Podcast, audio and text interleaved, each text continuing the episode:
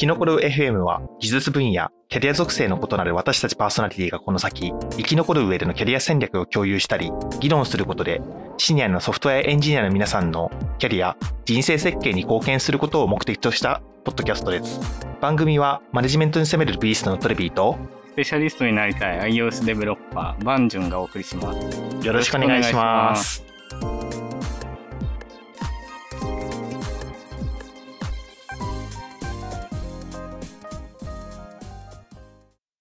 えー、2週間ぶりでございます。バンジンさん、こんばんは。2週間ぶり。うん、いいペースですね。あの、前回も翌日仕事というところで撮るというですね。うん。今回もね、3連休あったのに3連休の最後の夜に撮ってますからね。しかも3連休中予定あるかと思ったら意外と台風で暇だったみたいなね。そういう噂ありますけどね。うん。まあ、そうね。まあ、ちなみに私明日有給取ってるんで休みなんですけどね。え、どういうことですか？いやー、あのーやっぱ3連休の後休みたくなるじゃないですか。ああ、3連休のあれ、疲れがあるから、休みたいですよね。特にあの、本来であればカンファレンスやってたはずなんで、まあなんかはっちゃけて疲れてる。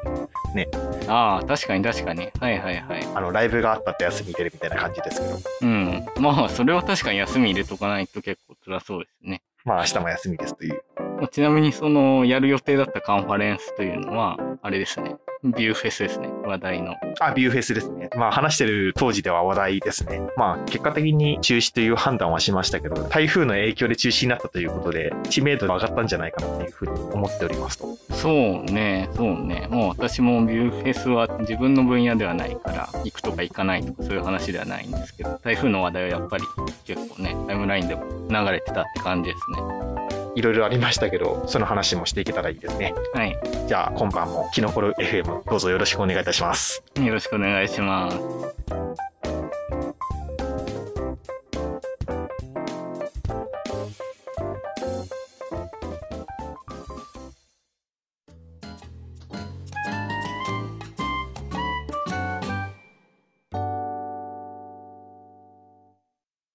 ということで10月になりましたと。前回から半月ですけど、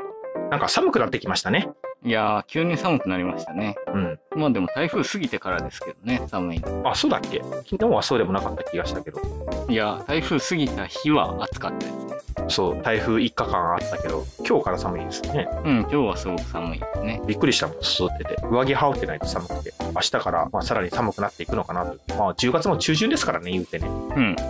まあ、体には気をつけていきたいですというね。ですけどそうですねっていう。どうすんだこれ。前もってのやつがないとね、こんなもんやで。うん、こんなもんですね。いやまあ、そういう季節の挨拶したいなら用意しとかないと季節の挨拶も台本がいるパーソナリティ？そうそうそう。もう一回やり直しパターンやりますか？うん。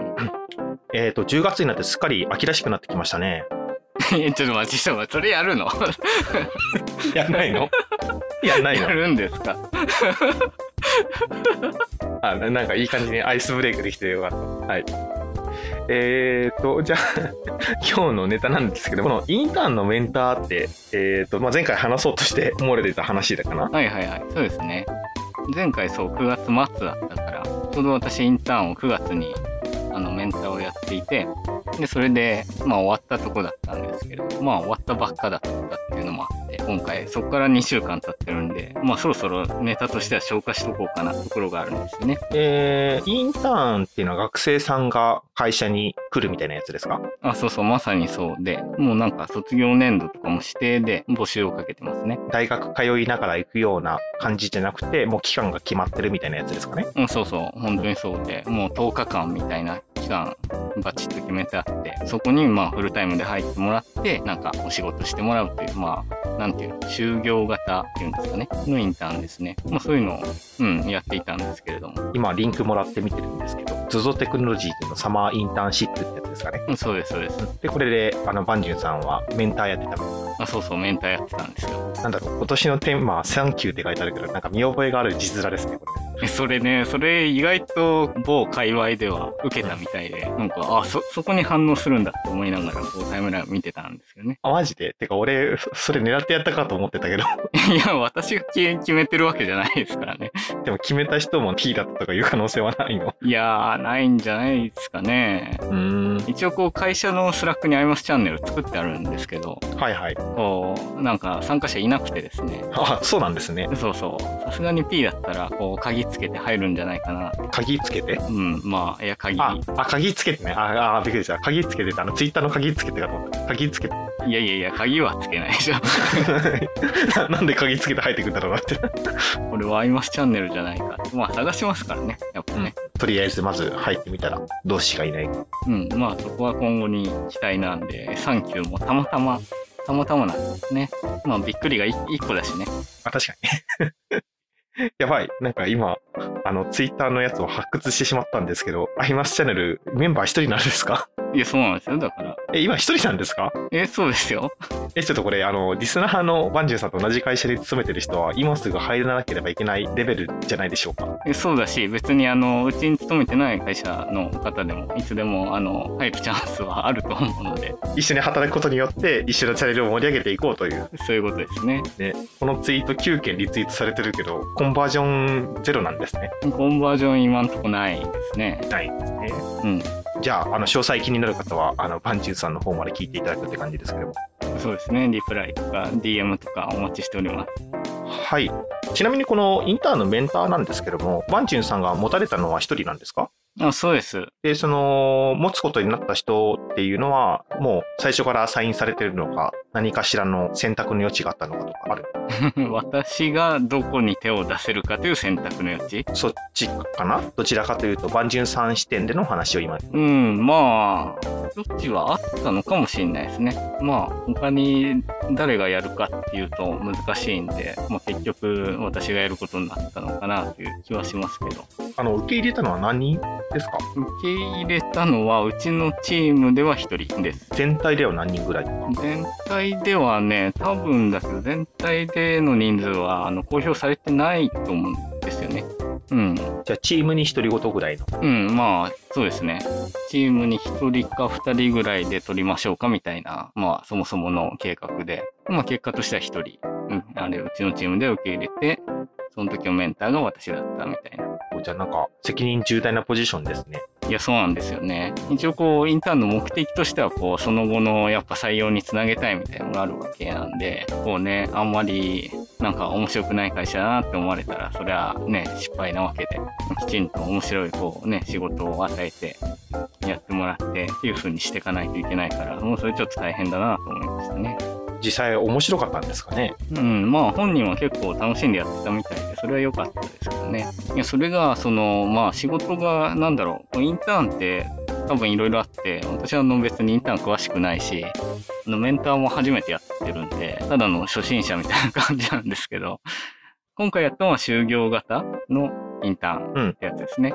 あの、仕事をしましょうということで、まあ何らかのお仕事体験的なニュアンスがちょっと弱まっていて、まあ実際の業務に触れてもらおうということで、まあもしアプリチームで取るんであれば、それはあのアプリのソースコードに、まあ、コミットをしてもらうみたいなところを、まあ一応目標にやってたわけですね。ああ、なるほど、なるほど。うんだからあの、いくらでもこう、他にもいろんな仕事はあって、ある技術調査をするとか、うんうん。そういうこともできると思うんだけど、今回はまあリリースされるプロダクトに触ってコミットしてもらうみたいな、そういうとこに注目してやっていたみたいな。感じがありますね。で、まあ、インターン生って学生なんで、こう、言い方によってはキラキラタスクと呼ばれてるらしいんですけど、ある程度こう、見栄えのするタスクを振ってあげたいみたいな、はいはいはいい。うようなお思いが、こう、受け入れる側としては、やっぱあるじゃないですか。ああ、わかる。ね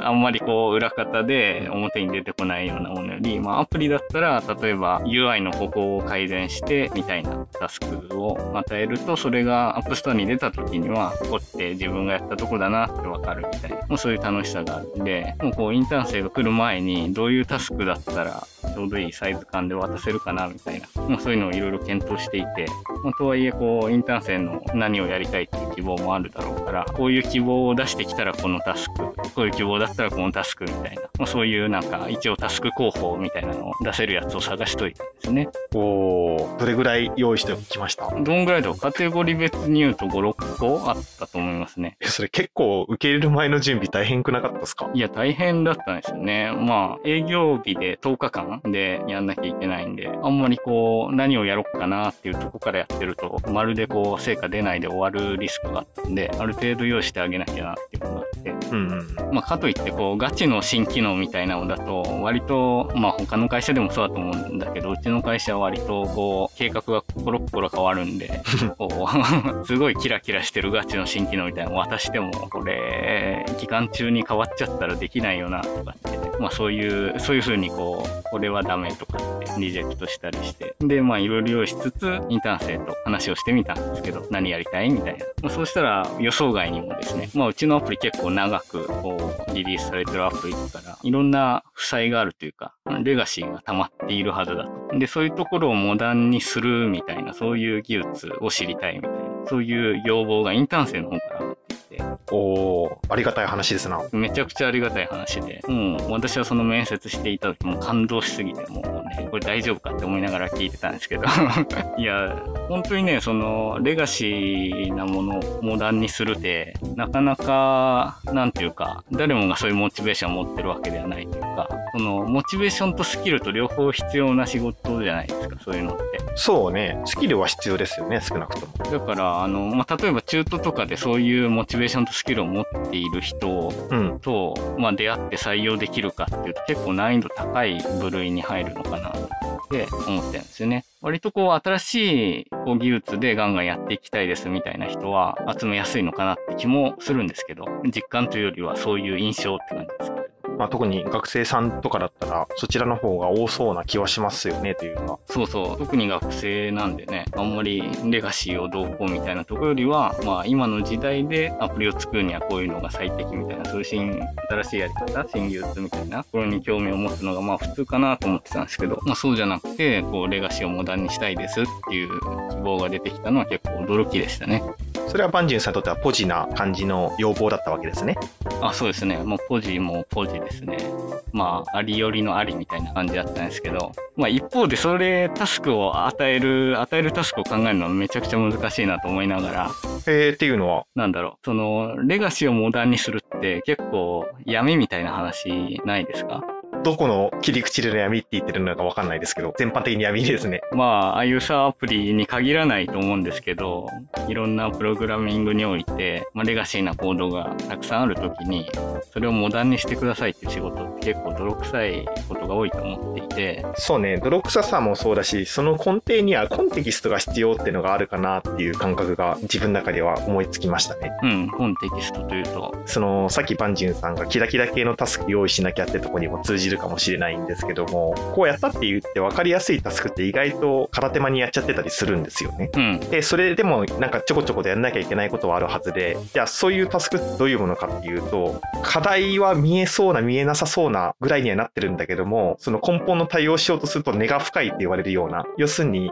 エフェクトに対して割く労労力が大きすぎるみたいなやつなのかな。で、リファクタリングとかもしなきゃいけないよねっていうのはあるんだけども、はいはいはい、うん、結局こっちの方がこうなってるからこうせざるを得ないみたいなのが、まあ、レガシーのもとだったりみたいなよくある話ですけども。だからあれですよね。新しく生まれるコードとかも本当は綺麗に書きたいんだけども古いコードに引きずられて古いコードを書いちゃう。じゃあ大元なんだけども手をつけようとすると結構大仕事になっちゃうみたいな。うん、そうそうそでかつ大仕事に見えててそれでややれば済めばいいっていうのが分かってればまだいいんだけどもやってみると新しい根の深さが見えてきたりとかもあるじゃないですか。う。うん、そうそう。で、そもそも大きな仕事に見えていたが、やってみたらさらに大きい仕事かもしれないし、そうそうそうそうそうそうそう、一つの仕事を終わらせたと思ったら、付随してこの仕事もやんないといけないよね、みたいなのが発覚することも、まあ、多々ある。でささっきのコンテキストっていうのはその中でコードを読むだけじゃよくわからんようなコードっていうのが出てくるわけですよ。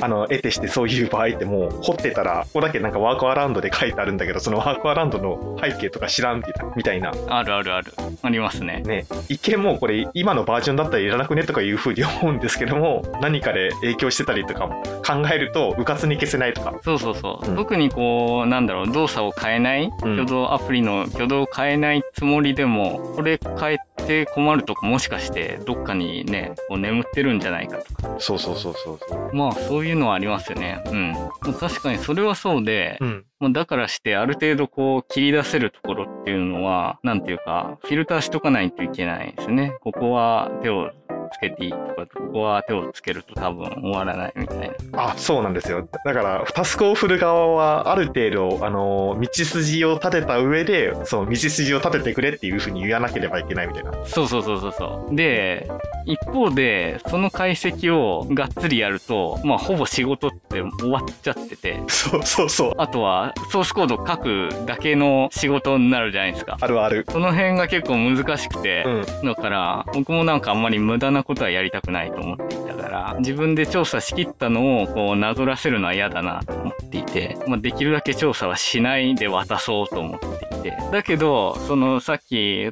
トリビーが言ってたように、うん。あの、どうしてもその時あったワークアラウンドの背景みたいな、なんかそういうのがわからないと手を出せないものも、まあそこかしこにやっぱあるわけなんですね。やっぱありますよね。そうそうそう。で、そういうのはさすがに、ちょっとあまりにも、それを渡すのはあまりにもかわいそうなので、もうパッと見でなんかそういうのがな、なさそうみたいなところは一応ざっくりスクリーニングしてるっていう感じですかね。あの、ない方向に倒したわけですね。あ、そうそうそうそう。さすがにこれはなんか、その、当時の背景とかがわかんないと、どっちにしていいか誰も判断できないみたいな、なんかそういうとこに当たってもしょうがないんで、まあそうじゃなくて多分、こう、労力をかければ終わるだろうっていうところで、どこをやってもらうかみたいな、なんとなく当たりをつけて、で当たりをつけたんだけど、当たりだけにしといて、こう、調査しだすともうね、それは全部自分でやるの。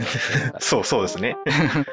そうそう。ここをエントリーポイントにして、うん調査からやってもらって、まあ分かったことをまとめてもらって、次どっちの方向を攻めていくかみたいな、なんかそういうのをインターンではやってもらってました。なんかそういうのあると、まあ1個調査すると、まあうん3つぐらいこっちかこっちかこっちに攻めていけそうみたいなのが分かってきて、もうその中でできる、できないっていうものをこう見極めてもらって、でやってもらうみたいな。まあそうするとある程度なんだろうな調査自体も価値があるしそのインターン生の調査自体に価値が出るしどうにもならないとこには手をつけなくて済むしある程度時間的な期限がある中でここだったら終われそうみたいな線引きをしながら終わらせていけるからいいかなと思って。ちゃんと成果みたいなのが出るような形で舗装してあるところでは結構しっかりしてますね。やっぱこの10日間の中で成果出さないといけないってのも結構辛くって、普通にこうチームメンバーがやるんだったら、こう気の数までやればいいじゃんってなるんですけど、まあ、それチームメンバーは別に10日間でもう退職ですということがまずないからですね。やるなら来月だろうと再来月だろうと別に続きでやれるんで、まあ、やりきってもらうってとこまでやってもらえますからね。そうそう。インターン生はさすがにその後までいつまでも手を貸してくださいってわけにいかないので、追われるとこをこう見極めつつ進んでいくっていう結構こうスリリングなことを毎日やってましたね。うん。まあでもそれをどこまでバンジュンさんが持つかっていうのはありそうですけどね。まあでも僕がやったのはそういう意味でこう、どうにもならんっていうことにはならんだろうっていうスクリーニングと、まああとは毎日の調査結果に合わせて次のタスクを決めていくっていう、まあそういう感じだったんで、まあ、実はそんなにこうやってない。じゃあそのインターンの期間中はバンジュンさんは自分のお仕事やっててみたいな。まあそうですね。一応建前はそうなってましたね。まあ実際にもやってたかな。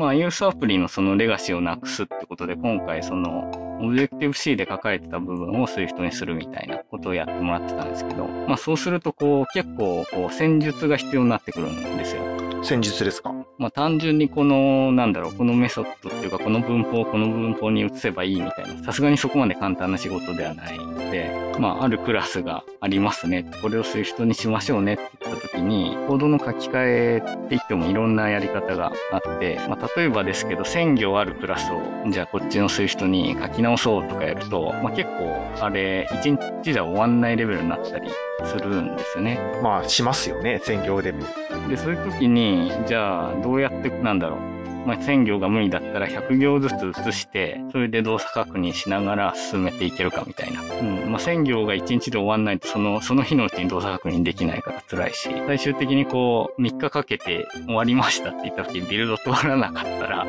いやもうどこが悪いのか全くわからんじゃないですか。その感覚わかるななるべくスコープちっちゃくしたい話ですよね。そうそうそうそう。で、それが10日間のインターンとかっていう時間制約で縛られた時に、もう明日には成果を出さないといけないが、全くビルドが通ってないみたいなことになったら、まあ、ただ辛い、こう、お仕事になる かなと思って。そりゃそうだ。それまずいよね、とかって思って。うん、で、そうすると、こう、じゃあ、一部だけを Swift にして、かつビルドが通るみたいな戦術とかってあるのかな、みたいな。うん。なんかそういうやり方をこう、いろいろ考えていて。 Objective-C から Swift ってそれどうやってやるんですか？クラスごとなんですか？まあ一般にはクラスごとなんじゃないですかね。うん、まあただそのプラスもね、専業とかなってたら、じゃあどうすんの、みたいな話になるのかしら？そうそうそう。そうなんですよ。基本的にはこうガッとやってしまえばガッとなって終わるっていうもんなんですけど、そのガッとやるっていうその、まあ、力っていうか、速度っていうか、そういうのってまあ人によるわけで、まあそんな誰しもがガッとすぐできないし、まあ、私がやっても手こずるものは手こずるんですよね。っていう中で、まあインターン生っていうのもあって、まあ、そもそもオブジェクティブ C とか、そんなになんていうか、ネイティブじゃないわけですよね。この時代において。まあ、まず Swift から入ってるみたいな時代なんで、うんうん、オブジェクティブ C をやろうと思うだけでもレアな話なので、で、そうなってくると、そんなすぐにガッとこう、なんていうかな、考えずに目で見て、指が動いて Swift になるみたいなことはあんまり期待できなくて、結構考えて読み解いて頭を使って Swift にするみたいな、まあ、そういう感じになると思うんですよね。まあ、そうするとこう、クラスをガッとやればいいんだよって言って、そのガッっていうのが3日とかかかるとちょっと辛くなってくるわけですね。そうですね。うん。だから、まあ、例えばメソッド単位とかでやるみたいな、そういう工夫が必要になってきて、まあ、そういう風にして、こう、ガッとやらない方向で進めてもらっていたというか、そう、ガッとやらないためには結構、 Objective-C と、そういう人のランタイムの知識とか必要になってくるんで、まあ、その辺は、こう、調べたってわからんと思うので、その辺を、まあ、ペアで教えながらやっていたというような感じですね。特に実践的なとこは俺もイメージつかないもんな。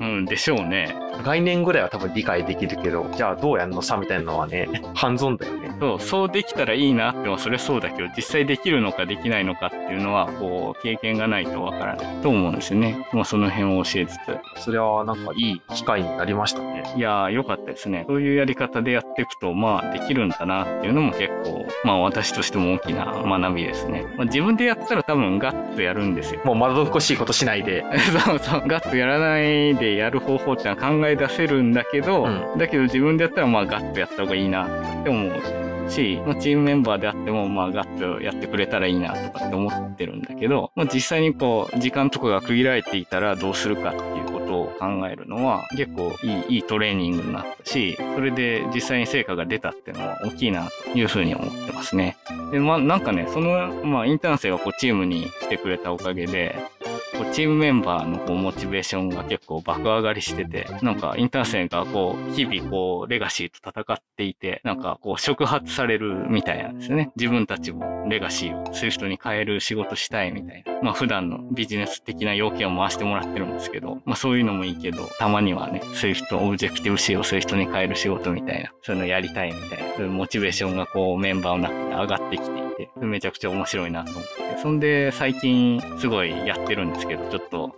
案件の中に混ぜ込む量を増やしてもらって、あのリリファクターする、まあ、期間ですね。で、まあ、それやるには当然あの QA のスケジュールも取らなきゃいけないんで、その辺も確保しつつ、こう、入れてもらって、で、みんなでガッとやってるんですけど、いや、本当にガッとやると大変だねっていうのを、こう、今まさに実感していてですね。ちょっとずつ切り出すっていうのは、こう、もしかして別に普段、普段からもしかすると役に立つ技術かもしれないなと思いながら、今、このガッとやった仕事っていうのをお互いにレビューしているみたいな感じですね。ちょっと聞いてると、新しい手段を見つけたんじゃないかなって思ったんだけど、ガッとやる以外にちょこちょこやっていくっていう作戦とかね。そうそう。でまあ、そういう作戦はこう、理論的にはあるだろうなと思っていて、まあ、やればできると思ってたから、今回、このインターン生にやってもらうことができたんだけど、まあ、とはいえ、ガッとやった方が最終的な効率は、はい、いというか、最終的に投下するコストは低いのかなと思ってたんだけど、いや、よく考えると、もしかすると、それでも分割しながらやった方がいいのかかもしれないとかって思うのが最近ですね。仕事の分割の流度は難しいと。そう、そう、意外と難しかったですね。ちなみにそのガッとやると細かくやるのこの測り方が iOS の界隈でどれぐらいの指標というか目安になるか分かんないんですけどもあの行数ってのはどんぐらいの感覚ですか？ああ、どうなんだろう。うん、そうっすね。まあ完全にこう私の個人の感覚ですって感じですけど、まあ、1000行はガッとやるうちに入るかな。1000行どころじゃないかも。もう500を超えたぐらいでもうガッっていう感じですね。それより低いとまあ、普通って感じだと思うけど、まあ、やれる作業のタスクをやったな。ちょこちょこレベルだともう100行いかないぐらいの話じゃないですか。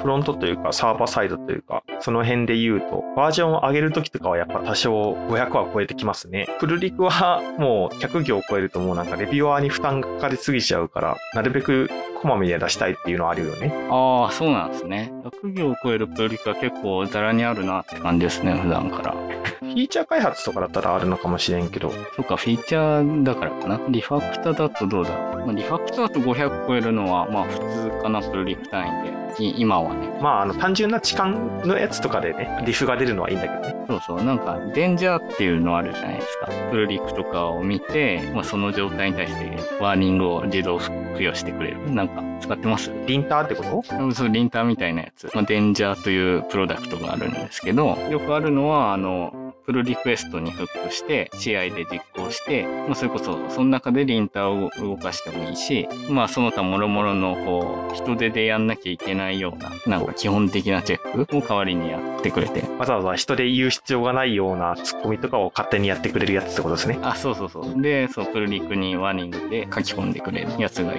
て、もうそいつの多分ね、クローンしてくるとデフォルトの設定が書いてあって、それはあの、プルリクのディフサイズが確か500行以上だったら、なんか、ビッグ PR みたいな、そういうワーニング出すんですね。でもまあその500はどれぐらい妥当かは知らないんですけど、うちでは、そう、デフォルトのままとりあえず残してあって、まあ、所詮目安なんで、それでまあリファクタ系だと、やっぱりこう、ビッグ PR って出ることが多いかな。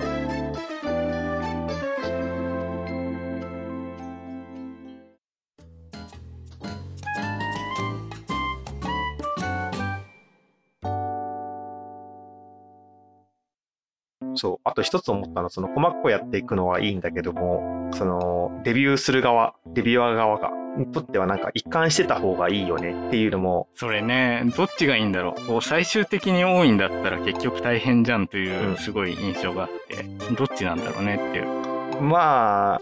単純痴漢系だったらもうガツってやっちゃっていいけども、なんか一つ一つ頭を使わないといけないやつだったら、9割9分いいんだけども、一部でダメな時に、そこで何回かプルリクのコミュニケーションコストが起きるぐらいだったら、ちっちゃいので大丈夫だよね。はい、LGTM でどんどんなんかマージしていける方がスピーディーかなとは思ったりはす。ああ、そうですね。そうですね。その、マージして、そのその部分は片付いたってやれるのはめちゃくちゃいいですね。じゃないと、なんか意識から離れないうちにどんどんなんか、あのー、マスターブランチから遅れていくのも嫌じゃないですか。うん。いや、ほんとそう。まあ、ただ一方で、レビューーする側的には、じゃあ全体像ってどれぐらいなんだっけっていうのを知りたいっていうのはある。こまめに出すのはいいんだけど、今回土台に挙げてるパンジュさんの言うとこのガッテルリファクタリングのが、まあ、1000行ぐらいあるとしたら、そのうちの10分の1のやつに相当しますよみたいなのが分かってると嬉しいですね。うん、なるほどね。まあ、このあるクラスのリファクターみたいなタスクがあって、それの何分の1の PR ですみたいな、なってるといいかもしれないですね。する側は嬉しいと思うんじゃないかなと自分は思うけど、どうなんですかね？リスナーの皆さんとかね。まあ、一度にたくさんの行数をレビューするっていうのは本当にしんどいなという気はしますね。そう、する側しんどいです。あと、した後にフォースプッシュとかされるとね、あ、どこまで見てたっけみたいな。した後にね。うん、ね、まあまあ、それはある程度ね、まあ、ううまくディフを取って、まあ、ここまではチェック済みとかやるけど。レビューする側の負荷であるべきなのかみたいな話はある気がするけどね。まあ、何のためのレビューかみたいな。まあ、そんなこんなでこう、うん、レガシーをモダンにするっていう活動をこうしているというか、するだけじゃなくて教えていた9月だったわけなんですよね。すごいですね。なんかインターンの話からどうやってやろうかっていうのを段取り立ててやってみて、レガシーを直すことをしたいっていうからやってもらって、じゃあそ今度その活動がチームに広がるってなんかいい話じゃないですか。いや、本当にいい経験だったと思いますね。で、なんかちょうどその頃、こう、ツイッターでちょっと見てたツイートが、何だったかな？その、まあ、インターンという制度があって、一般にね、もうそれの意義みたいな話をしていて、そのツイートでね、人の人のツイートで。なんですけど、そうそうそう。まあ、こう、インターンの活動をいろんな企業がやることで、まあ、業界のこう、プログラミングスキルが底上げされるみたいな効果はあるんじゃないかみたいな、まあ、そういうことを言ってるツイートだったんですけど、へえ、その視点はなかったな。僕もそれ見ておってなって、いや、もしそうだったら、それはいいことだなと思って、うん、今回この教えていた、まあ、インターン生も、まあ、他の企業でもこう、なんだ、レガシーをモダンにするみたいなこと、まあ、他でもインターンしてたりして、まあ、バイトでもそういうことをやったりしてるみたいなんですよね。で、そうなってくると、こう、教えた戦術ってのが、まあ、言うてもオブジェクティブ C のランタイムみたいな、そういう知識だから、こういわゆるアプリ開発にはほとんどの場合に必要ない知識なんですけど、今回限りの知識でインターン終わってよかったねってなるのが、まあ、普通かなと思ってたんですけど、他の会社のコードも触って、こう、オブジェクティブ C みたいなのの知識を活かして、より良いコードにリファクターしていくみたいな作業を、もし今後していくのであれば、知識が生きてくることもあるだろうから、そう考えると、いや、なんか、めちゃくちゃ、これはいいことをしたのではないかというふうに、こう、自分で思っていて、その社会的意義的な側面で？そう、社会的意義的な側面で。もうこうやってこう、世の中のアプリがだんだんリファクタされていくんであれば、それはなんか嬉しいことだなと。いや、なんか嬉しいですよね。すごいな。なんか自分だったら、じゃあそのインターンをいかにしてそう取るかとか、なんか、費用対とか合うんだっけとか考えちゃうとこあたり、心がすさんでるなっていうふうに思いました。いやー、もちろんそのことはめっちゃ考えてますよ。あ、本当ですか？でもそれはもちろんあの、そもそもインターンの目的というのが、どうやって新卒採用をね、確保していくかっていう話なんで、うん、そこに結びつかなければ、やっぱりこう大きな目的としては達成しないので、もう考えてはいますけど、別視点としてこう、業界の知識が底上げされるんであれば、それはいいことだなと思って見てました。いい話だ。いやー、いい話でしょ。いい話。いい話すぎてもうこれで今日の話終わりみたいな感じになっちゃったけど。ってのはまあ冗談だけど。え、さ採用の方はうまくいきそうなんですか？その人は。まあ、どうですかね。まあ、そこはまあ本人次第なので。アトラクトとかしていかないの？ちょっとご飯行こうよって言って。いや、頑張りたいですけどね。せっかく同じ場で働いて、その現場にリファクタリングしようって波を持ってきてくれた彼、彼女には、ぜひね、これからも一緒に働いていきたいですっていう、あの気持ちをお伝えしたいですね。まあ、それは間違いないですけどね。まあ、単純なこう、オブジェクティブ C をする人にするみたいな観点でのリファクターだと、もしかするとその、もうすでにうちのメンバーがモチベーション高くなっちゃったんで、まあ、そのうち終わっちゃうんじゃないかなというような、まあ、そういうね、そういう、まあ、期待もあるんですけどね。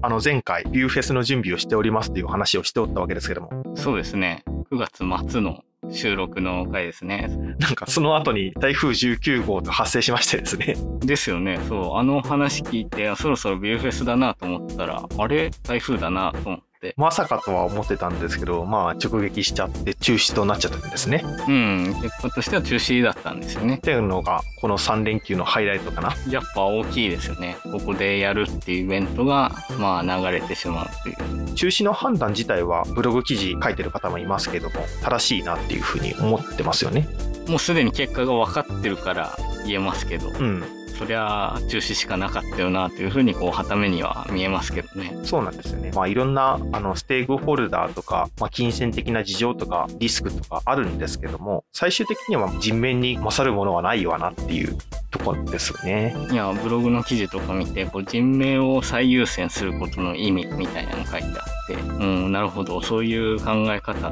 なのだな、みたいな風に読んでて思いましたね。まあその点で言うと、その台風19号っていうのが中途半端じゃなくて、地球史上最大みたいなね、話が来てたんで、なんか心置きなくじゃないですけども、そうですね。どこまで本当だったのかわかんないですけど、まあ、うん、言われてましたね。後悔が残る中止の仕方ではなかったんじゃないかなというのは思ってますね。うん、まあ、確かにね。まあ、そうねそ。そもそも全体としては、こう、中止にしたとしても、台風の被害もないっていうのが一番いいと思うけど、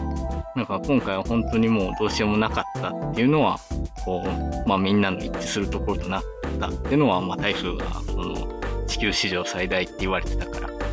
すよね。まあ、雰囲気がマジででかいの来るでみたいなのがありましたもんね。前来た15号が影響を及ぼしちゃって、その後だったから、で、かつその15号よりも大きいのが来るぞってことだったから、世論みたいなのももうすっかり備えないと死ぬぞって感じでしたもんね。15号の時もその計画運休みたいなのしてたんでしたっけね。15号の時だったかはちょっと覚えてないんですけど。最近はなんか来るのが分かってたらする方向になってる気はしますね。ですよね。なんかそれ一度やってたから、むしろ今回スムーズに判断できてよかったんじゃないかなという気はしますよね。まあ皆さんのところにも被害がないと良いとは思っているのですが、もう今回は、まあ、全国的な被害が出てますんでね。そうだよね。まああとその台風の影響で、こう、中止判断をしますみたいな告知が出たりして、うん。もうそういうのを読んで、こう、なんだろう、普段はか、あんまりこう、細かくは気にしない運営の動きみたいなのが、こう広まったのは、ちょっと、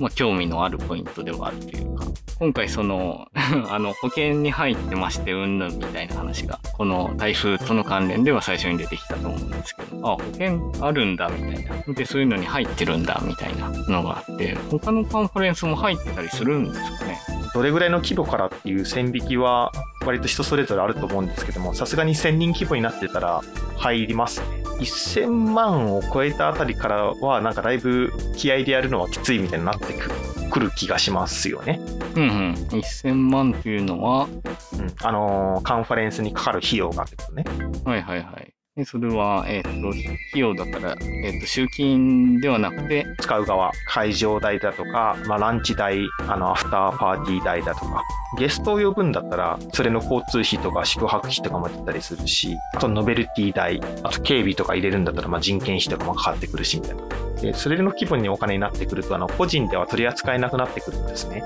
なんで、イベント運営会社とかを使ったりもするんですけど、そうするとやっぱそこでもお金はかかるし、みたいな。ああ、なるほどね。場所が貸してもらえる、もらえない。まあ、がっつりそっちの方に噛んでたわけじゃないんで、あの、見てた感じの話にはなりますけど、あの、Wi-Fi 一つ用意するのでも大変だったりね。あとは会場を借りるのもなんか、当日は当然なんですけど、事前の準備何時から借りるとかね。まあ、今回自分はそのビューフェスで、スポンサー周りを全部担当するってことでやってるんですけども、まあ、一言で言えばまあお金をこう集めてきて、いろいろメールにやり取りするだけじゃんって話だけなんですけども、やっぱそのスポンサーにもいろんな種類があるわけですよ。うん、ですよね。もう最近なんかすごいバリエーションありますね、スポンサー。まあ、ジャンル分けですね。例えば、あの、セッションで話してもらうことができるスポンサーとか、あとは、あの、来場者にトートバッグとか渡して、その中にチラシとか入れるじゃないですか。あれを入れてもらえる権利があるスポンサーとか、あとはブースを出すことができるスポンサーとか、いろんなプランというか、お品書きがあって、あるスポンサーはこういうことができて、このスポンサーはそうじゃないみたいなのはあるんですけども、なんかそれぞれでそれぞれのなんだろう、関心事とかが違ったりして、なんかそれぞれやり取りするのっていうのは、なんていうか勉強になりましたね。やる前はただメールやり取りするだけだろうって思ってるんですけども、やっぱなんていうか、備えてないと、あの、ワークアラウンドでの対応になっちゃうんですね。それがその前回言うところの、気合でなんとかなるんだけども、誰かに負荷がかかるっていう部分だと思ってて。なるほどね。なるほどね。から来るっていうのが分かってると、あらかじめ備えて、何かしらのシステマチックに対応して負荷を下げることができると。うん、それは、なんだろう、スポンサーが行ってくることに対して、こう、臨機応変にやらないといけない部分があって、臨機応変って言われてもな、みたいな、そういう話なんです。臨機応変というか、まあ、当然、ここは気にするよねってところを抑えとくべきみたいな。まあ、最終的に個別の相談みたいなのは、まあ、個別の相談でいいと思うんですね。例えば、あの、ブースで、あの、自分の会社の人が書いた本を売りたいんですけどとか、なんかそういう系の話であれば、うん、まあ、確かにそれは個別相談だねっていう話なんですけども、じゃあ、ブースどれぐらいの広さなんですかとか、飲食とか大丈夫なんですかとか、あの、ノベルティとして配って、ポスターとか貼れるんですかとかね。あとはなんか設営何時からできるんですかとかね。割と確かに言われてみればなんか決めてなければいけないことってあるはずで、まあ、あとその自分たちも会場の方と確認を取らなければいけないってことで、徐々に明らかになってくる部分っていうのはあったんですね。なるほど、なるほど。だから、最終的にはそれはなんかスペック表みたいなので、全部分かってることなんだけど、それがまあ言われてみるまで確かになっていうレベルでよく分かってないし、そもそも、まあ、分かってるとかじゃなくて決まってないなみたいな。そうなんですよ。それを先出ししてないと結局、そのメールでの問い合わせって感じで個別に対応っていうかお答えしなければいけない感じになっちゃうんで、まあ見れば分かるっていう風な状態に持っていくのが大事だなっていうのが一つと、まああらかじめ備えられてたらいいよねっていうとこですね。その、今回もっと備えておけばよかったなっていうのは来年に活かせるかなって今思ってる次第ですね。一方で、去年の反省をもとに、あの、今年やることができたっていうのが、ちゃんとどのスポンサーがどういうフェーズかみたいな、それのステート管理に関しては今年はちゃんとできたかなっていうのがありますね。iOSDC とかかなやってる友蔵さんって方がいらっしゃるんですけども、長谷川さんですね。あの方が作られてる、そう、 fortee っていうあのサービスがあって、今回使わせてもらったんですよ。ああ、そうなんですね。うん、あれ使うとあのデフォルトであのスポンサーの申し込みフォームとかもちゃんとあるし、うん、そこ入力してもらうと、ちゃんとあのスポンサーのレコードができて、ステートの管理とかもできる。ああ、なるほど。これはあれだ。一般参加者には見えてない、その、そのサイトの機能ですね。まあ気にしなくていいですからね。もうあれがあるだけでだいぶ楽でしたね。もうそれはある意味でもうほぼシステム化されていてその流れに沿ってやっていけば結構誰でもできるみたいになってるってことですまあ、どうしてもあのカンファレンスごとに微妙に運営のスタイルが違うとかいうのはあったりとか使える部分もあれば個別にやんなきゃいけない部分とかはあったんですけども。なるほどねあとは今年改善されたことの一つがメール対応というか、ちゃんと誰が誰とメールのやり取りをしてるかっていうのを見える化しようとしたってことかな。去年の課題の一つが、スポンサーさんからのメールのやり取りを特定の人で握っちゃってて、どういうやり取りしてるかわかんないから、その人が反応できないともう、カンファレンスの運営とスポンサーさんの間がもう完全に途絶えちゃうみたいなことがあったと聞いてたんですね。ありそうですね。なので今回とかは、なんか、半ばメーリングリストみたいな感じでの運用にして、ちゃんと複数人であのメールのやり取りが見えるようにしてたよねというところは改善点の一つですね。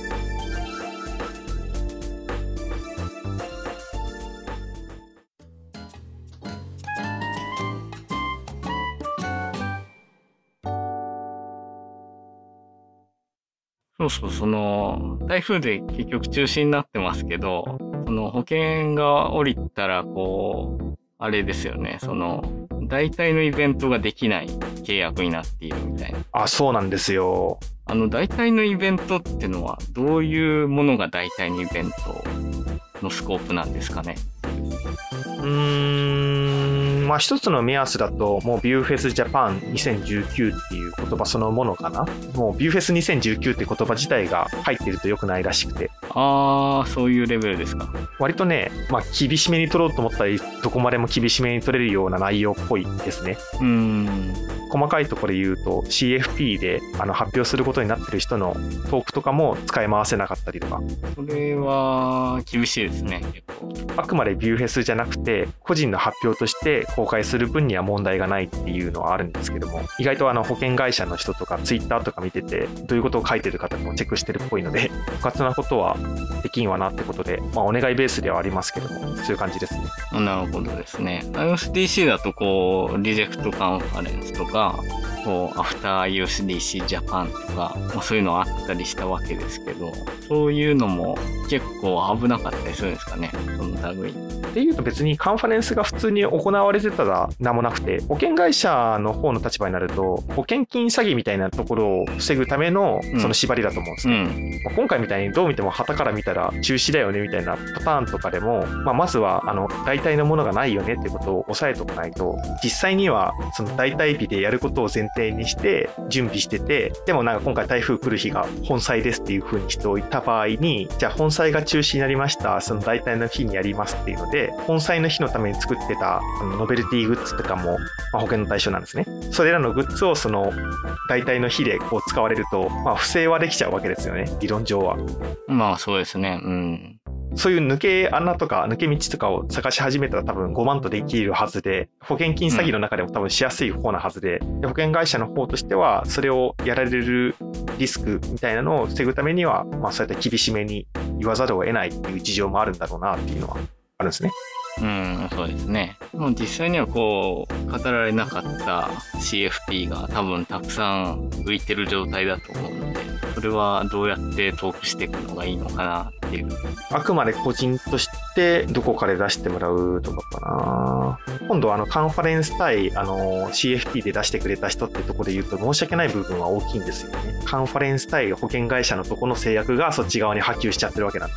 ああ、そうですよね。こればかりはそうあの下手なこと言って、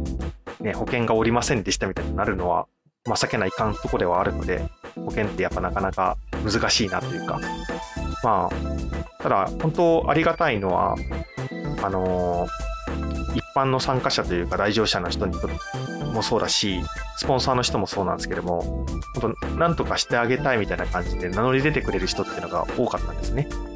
あれは本当の話、その、コアスタッフ内みんな見てて、マジでありがたいねってはうん言ったりしてますね。例えば、あの、クラウドファンディングして、その、損失分をなんとかするとかね。ああ、なるほどね。なんで一つコミュニティとしては、まあ、これからも続けていくってことができたらいいのかなとは思ってます。それは、うん。つまり、え、コミュニティとしては、次、また来年っていう感じなんですかもっとなんか頻繁にやってるんですかイベントは。あまあ、ちっちゃいのはやってますよ。ミートアップみたいなの。四半期に1回ぐらいのペースでしたけど。ああ、なるほど。そんぐらいでやってるんですまあ、今度、ぜひ、あのービューフェス関係者の人も、ポッドキャストに呼んでお話ししていけたらいいなというふうに思ってますかね。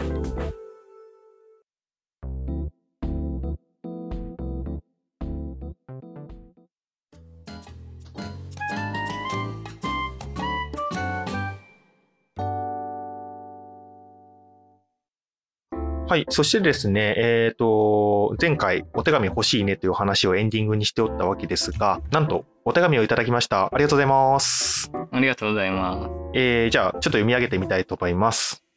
ラジオネーム、おもしろくんです。おもしろくん、ありがとうございます。面白くんさんですかね。あ、おもしろくんさんですね。失礼いたしました。はい。おもしろくんって誰？そこ掘るの？なしていいよ。お二人はスペシャリスト、マネジメントと思考する方向が違うと聞いていますが、職場でどの程度実現できているのでしょうか？チーム内でリーダー的ポジションになっていると、タスクを拾うことが増えるかと思うのですが、いかがでしょうか？という内容でございます。なるほど。どうですか？スペシャリストになりたい iOS デベロッパーのバンチュンさんは。いやー、なかなかこう、あれですね、鋭いお便りですね、面白くんさん。そうですね。スペシャリストになりたいと言っているが、どの程度実現できているかっていう話ですよね。いやー、最近思うのは、そんなに実現できてないんじゃないかなっていうふうに思っていて、まあ、割とその、まあ、さっきのインターンのメンターもそうですけど、うん。まあ、なんでしょうね。ある程度その、人と関わる仕事？うん。別にスペシャリストが 人と関わらないっていう意味ではないんですが、まあ、人のことを気にしながら、こう、いろいろするという、もうそれ自体が仕事であるというような動きをしていることが、まあ、実際には多いかなっていうのはそうですね。うん。で、まあ、それで言うと、まあ、まあ、スペシャリストなんだ、なんなんだって思うんですけど、うん。こうまあ、私としては、もうちょっとそのプロダクトのコードに手を出してもいいのかなとは思っていて、まあ、そう思ってるということは、まだそこに対してこう全然全力をかけてないんですよね。と全力をかけてないっていうのは、うんプロダクトのコードに手を出したいって思ってることに対して全力出してないと。あ、そう、そうです、そうですうー。ん。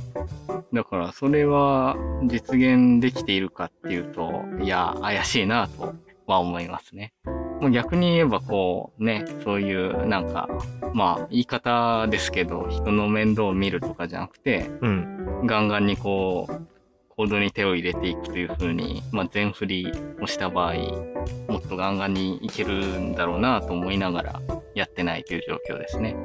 やってないっていうのはやろうと思ったらやれるのか、現実的に難しいっていう判断なのかっていうのはありますか？ああ、そうですね。それで言うと現実的に難しいっていうのがそうで、うん。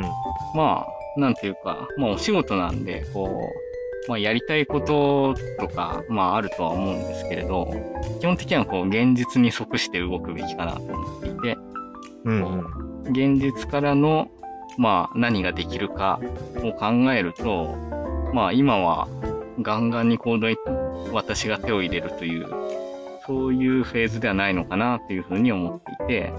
まあそういう意味で、こう、結構人の書く行動を読むとか、うん。まあそういうことが結構割合としては多いかなというふうに思ってます。なんかそこは自分が目指してる場所かっていうと違うような気もするんですが、まあそれはそれでいろいろな知見が得られるので、まあ今は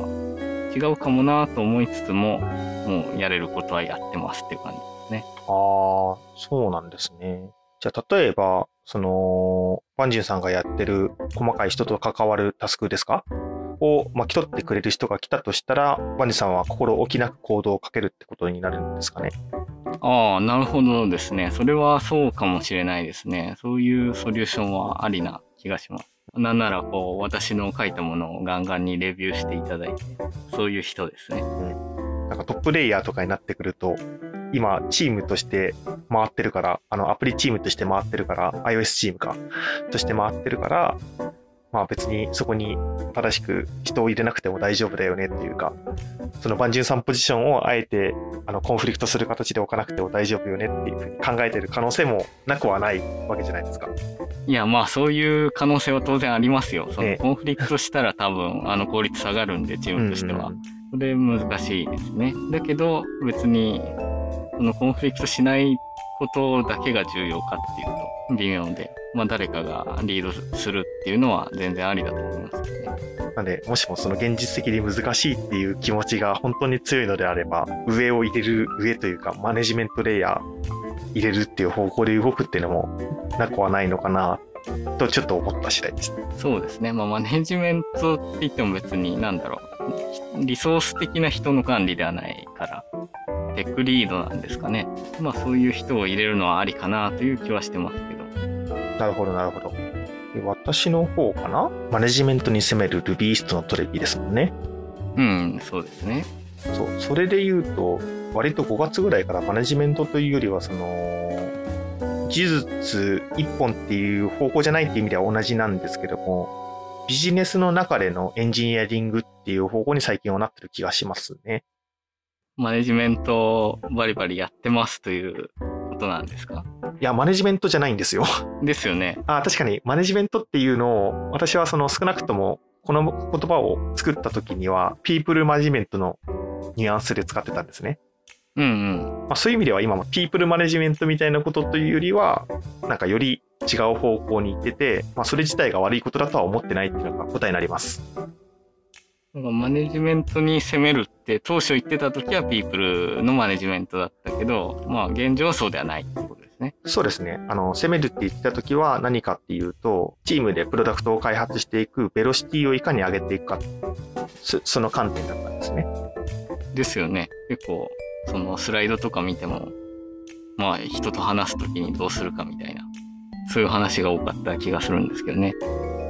まあ、そうじゃなくて、現状は何、何のマネジメントになってるかっていうと、何なんでしょうね。うーん。ビジネスかな。ビジネス。ビジネスですか。こう、なんだろう。扱っているものというか、働いているエリアがこう変わったけれども、結局結構エンジニアっぽいというか、ぽいじゃなくて、そもそもその畑で働いていた場合、トレビーさんってエンジニアだよねっていう認識をされるようなポジションにいるっていう可能性も高いですよね。はい、もう今エンジニアポジションですね。マネジメントの人っていうよりはエンジニア代表みたいに見られるようああ、まあそうですね。ですね。だからそのプロダクトを社内でプロダクトを開発してるエンジニアからするとトルビーさんがエンジニア代表みたいなそういう感覚はもしかすると薄いかもしれないですけど、うん、ビジネスの方で関わる人から見るとエンジニアの人っていう多分そういうポジションですよね。全くもって その通りでございます。ですよね。はい。そうね、まあマネジメントする対象が違うだけで、まあ、マネジメントに攻めるってところは、まあやってんのかな、結果的に。不安になってきやってるんだろうなっていう感覚があって、ビジネスをマネジメントしてるって言いましたけども、結局砕いていくと何かしら人とコミュニケーションするところが生まれてきてるんですね。まあ以前と違うのは人とコミュニケーション取ることによって、そのチームのベロシティとかを上げていくみたいな感覚だったんですけども、今はなんかより視点が外向きにも内向きにも広くなってる気がしてて、プロジェクトそのものをうまく活かせるっていうファクターなんだろうなっていう感覚があるんですね。まあ、マネジメントというと、すごい広いですが、その中での、ビジネスの中でのマネジメントはすごく答えは見えてない一方で、やりがいはありますね。まあ、マネー、マネジメントというか、マネージャーというか、プロジェクトマネージャーみたいなのだったら、まあ、何をマネージしても、プロジェクトマネージャーは人をマネージするとは思うんですけど、うんうん。まあそういう意味ではマネジメントに攻めるっていう、まあ、言葉が実現できてるかどうかっていうのは、結構言いようで、そう。あれですね。まあ、当初の言ってた、あの、ニュアンスからは外れてきてるけども、あ、今のもそうそうそうそう、それぞれ。うん。まマネジメントとは言えるだろうという、まあ確かに確かに。新しい見方が今できてるのかなって感じはありますね。最初言ってた時とかは、あの、あんまりい今やってる仕事っていうのがあるっていうのを気づいてなかったんで、あのビジネスの中で入り込んでね、話すみたいなのがうん。なかったから、そこは、まあ、チャレンジングな日々を過ごさせていただいてると言えるのかなと。まあただ一方、そのエンジニアとしてのアイデンティティってところをどう持たせるかっていうのは割とありますけどね。あるんですか？なんか、もはや、なんだろう、アイデンティティとか持たせなくても、こう、自然にそうなっているっていうか、逆に、もうエンジニアとしてのアイデンティティからは抜け出せないような感じもしますけど。あー、次の職場を探すときに自分は何なんだっけってなりそうっていう意味ね。あーあ、なるほどね。そう、確かにね、こう、まあ、 Rails エンジニアですって言って売り出すかどうかっていう話ですかね。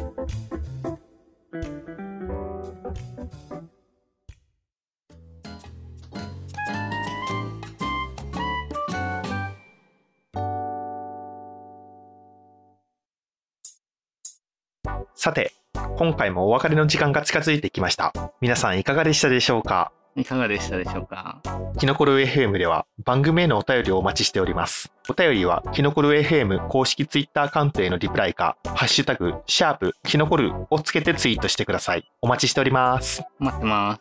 2回目のリモート収録でしたけど、いかがでしたでしょうか？うん、そうね。まあ、あれですか。ゲストがいないという、こういうの虚無会っていうらしいですよ。虚無会って言うんだ。一応ね、あの、今回、あの、ミュートでしてるんですけど、一応ガヤがいるらしいということでね。あ、そうね。まあそれはリモート収録のちょっと面白いとこかもしれないですね。ね。ただ、聞くだけの人がね、いて、まあまた、なんか不思議な感じはありますけどね。まあ次回とかは、そうですね。このリモートやるにしても、ゲストなりなんなり呼んでやってみましょうかね。うん、ゲスト入れてリモートで収録もやれるとちょっといいかもしれないですね。うんうん。いや、きっと新しいスタイルが開拓していけるんじゃないかなと思いますけど、やっていきましょね、まあ、そうね。うん。ゲストなし虚無会だからこそ、こう、カジュアルにやって、こう、短いのをスッと出せるみたいな、というところを、最初、なんだろう、利点として挙げてたような気もしたんですけれども、まあ喋ってみると、そこそこ長いよね、とかって思いながら、まあゲストとかもサクッと来てサクッと話していくみたいなのができると面白いかもしれないですね。う。それでは、この番組は、マネジメントに攻めるトレビーと、スペシャリストになりたいバンジュンでお送りしました。また次回の配信をご期待ください。バイバイ。バイバイ